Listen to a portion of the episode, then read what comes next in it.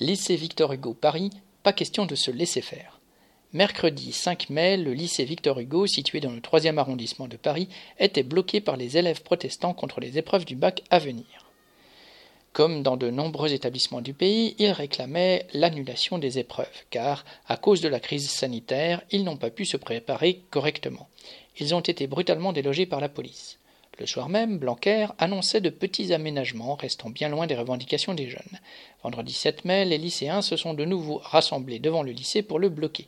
Suite à l'intervention policière du mercredi, de nombreux enseignants avaient choisi d'être dans la rue avec les élèves dans l'idée d'éviter une nouvelle charge policière. Mais le rectorat de Paris a visiblement décidé que pas un lycée ne devait s'opposer à la politique du ministère. Plutôt, la police avait déjà dégagé deux lycées proches.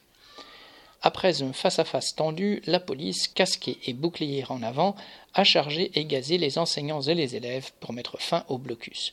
Une enseignante a même été verbalisée pour non-respect des règles sanitaires, en réalité parce qu'elle avait osé chanter Bella Ciao avec ses élèves. Cela avait déplu à la commissaire dirigeant les opérations.